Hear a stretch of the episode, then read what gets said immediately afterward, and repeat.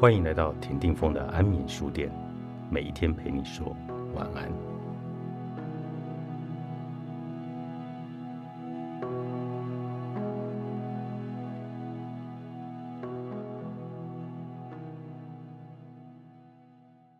前阵子帮一个朋友进行了生涯咨询，同时也是练习自我认知的探索，试图让对方心态变得积极起来。坐在他的面前为他分析，同时好像也在对自己的内心喊话。我对自己说出来的话显得有些迟疑。透过旁观角度引导对方相信他是那么的好，这并不是一件容易的事。对话进行到一半，试图在沉重的气氛里放入一点柔软，知道自己将要说出的话像是举起一把枪。对着对方最脆弱的部分进行无情的扫射，且必须佯装自己没有半点的迟疑，活脱脱就像是一个伪善的恶人。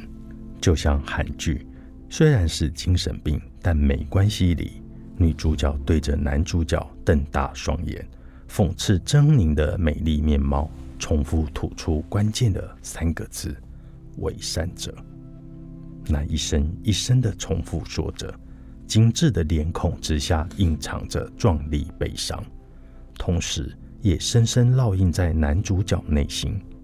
是啊，他说的其实也都没有错。伪善者，或许社会的人多数如此，勉强自己笑，学会讨好，那已是别无他法的事了。敬畏攻击自己的人。却霸凌手无缚鸡之力的人，所谓欺善怕恶，大概就是这样子吧。去年参加一场新书发表会，有一位读者勇敢举起手，接过递上来的麦克风。他说：“如果我不先孤立别人，那么下一个被孤立的人就会是我，所以我就开始跟着欺负别人了。”听完他说的这些话。不知怎么的，我心里感到一阵苦涩，难过的同时，也真心佩服他诚实面对自我的勇气。我想，如果要人们回首犯过的错，并不是每个人都有承认的勇气。关于霸凌、攻击、自视甚高的恶言相向，种种不认错的态度，说穿了，都是无法倒退的恶意。若我们真的在别人生命落下的阴影活着，那何尝不是一件痛苦的事情呢？你曾经这样对待过别人吗？如果能够重来，但愿犯过错别一错再错，因为伤害的痕迹会成为他人难以抹灭的噩梦。也许对别人温柔，自己也不一定会幸福；但是对别人残忍，那种刺痛会长进记忆，永远都擦不掉的。是你告诉我，已经不能再像孩子那样害怕孤独了。破旧的布偶，如何心爱的也要懂得回收。发烧的苦楚，没有人为我们抚摸发烫的额头。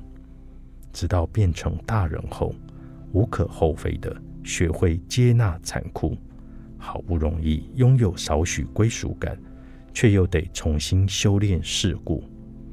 记得某一个专访，听过一个女歌手说，生病的时候，任何来电跟讯息都不会接，只是把自己关在房间，孤零零的跟眼泪缠斗了几天。她说，人在生病当下，心会变得很脆弱，不知道为什么，眼泪会一直拼命的流，什么都不想要。只希望能与世界保持距离。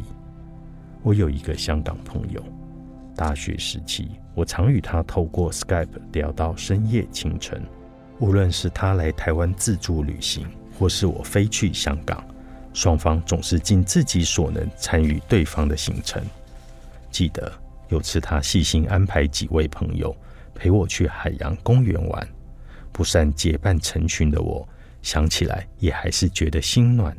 尤其喜欢跟他用讯息聊天，思想年纪都比我成熟一些，聊起天来很安心。当我意识到已经变得习惯与他聊天，才发现这其实是排解寂寞的方式。在那之前，他似乎早已先行安抚好我的焦虑。每年我生日，他总会为我千里迢迢的送来国际包裹，里头总是装着巨大的玩偶，还附着有字迹凌乱的手写信。我问过他，为什么送我这些玩偶？想着这样少女情怀的礼物，好像与我倔强的性格有些出入。我笑说自己不像是个会需要玩偶的人。他说：“这样你就不寂寞了。”接着又说：“知道吗？其实兔子会因为寂寞而死掉哦。所以送你两只兔子的玩偶，其中一只是我，另一只是你。这样你就不会寂寞了。”我当时愣了愣，没有再回应更多，好像内心被看透什么。再过了一年，他又寄来一只柔软的、让人舍不得离开的绵羊抱枕。我问他：“那绵羊又是什么意思？”他说：“这只绵羊不知道为什么看了就觉得跟你好像啊，他就是你啊。”习惯性要假装坚强的我，好像被这些玩偶收服了。或者早已被他看得清清楚楚，透过讯息扯下伪装不良的硬壳，他不经意传来的话，隔着荧幕，防卫机制似乎完全失去作用。我只是想，原来在我的世界无法轻易见到的人，隔着这片海洋，能让我轻易的褪下坚强的面具。那些直至清晨累积的寂寞，原来那么诚实。那些我因为孤寂呐喊的无声求救，早已经不小心跑进他的世界里了。透光练习，作者黄简，时报出版。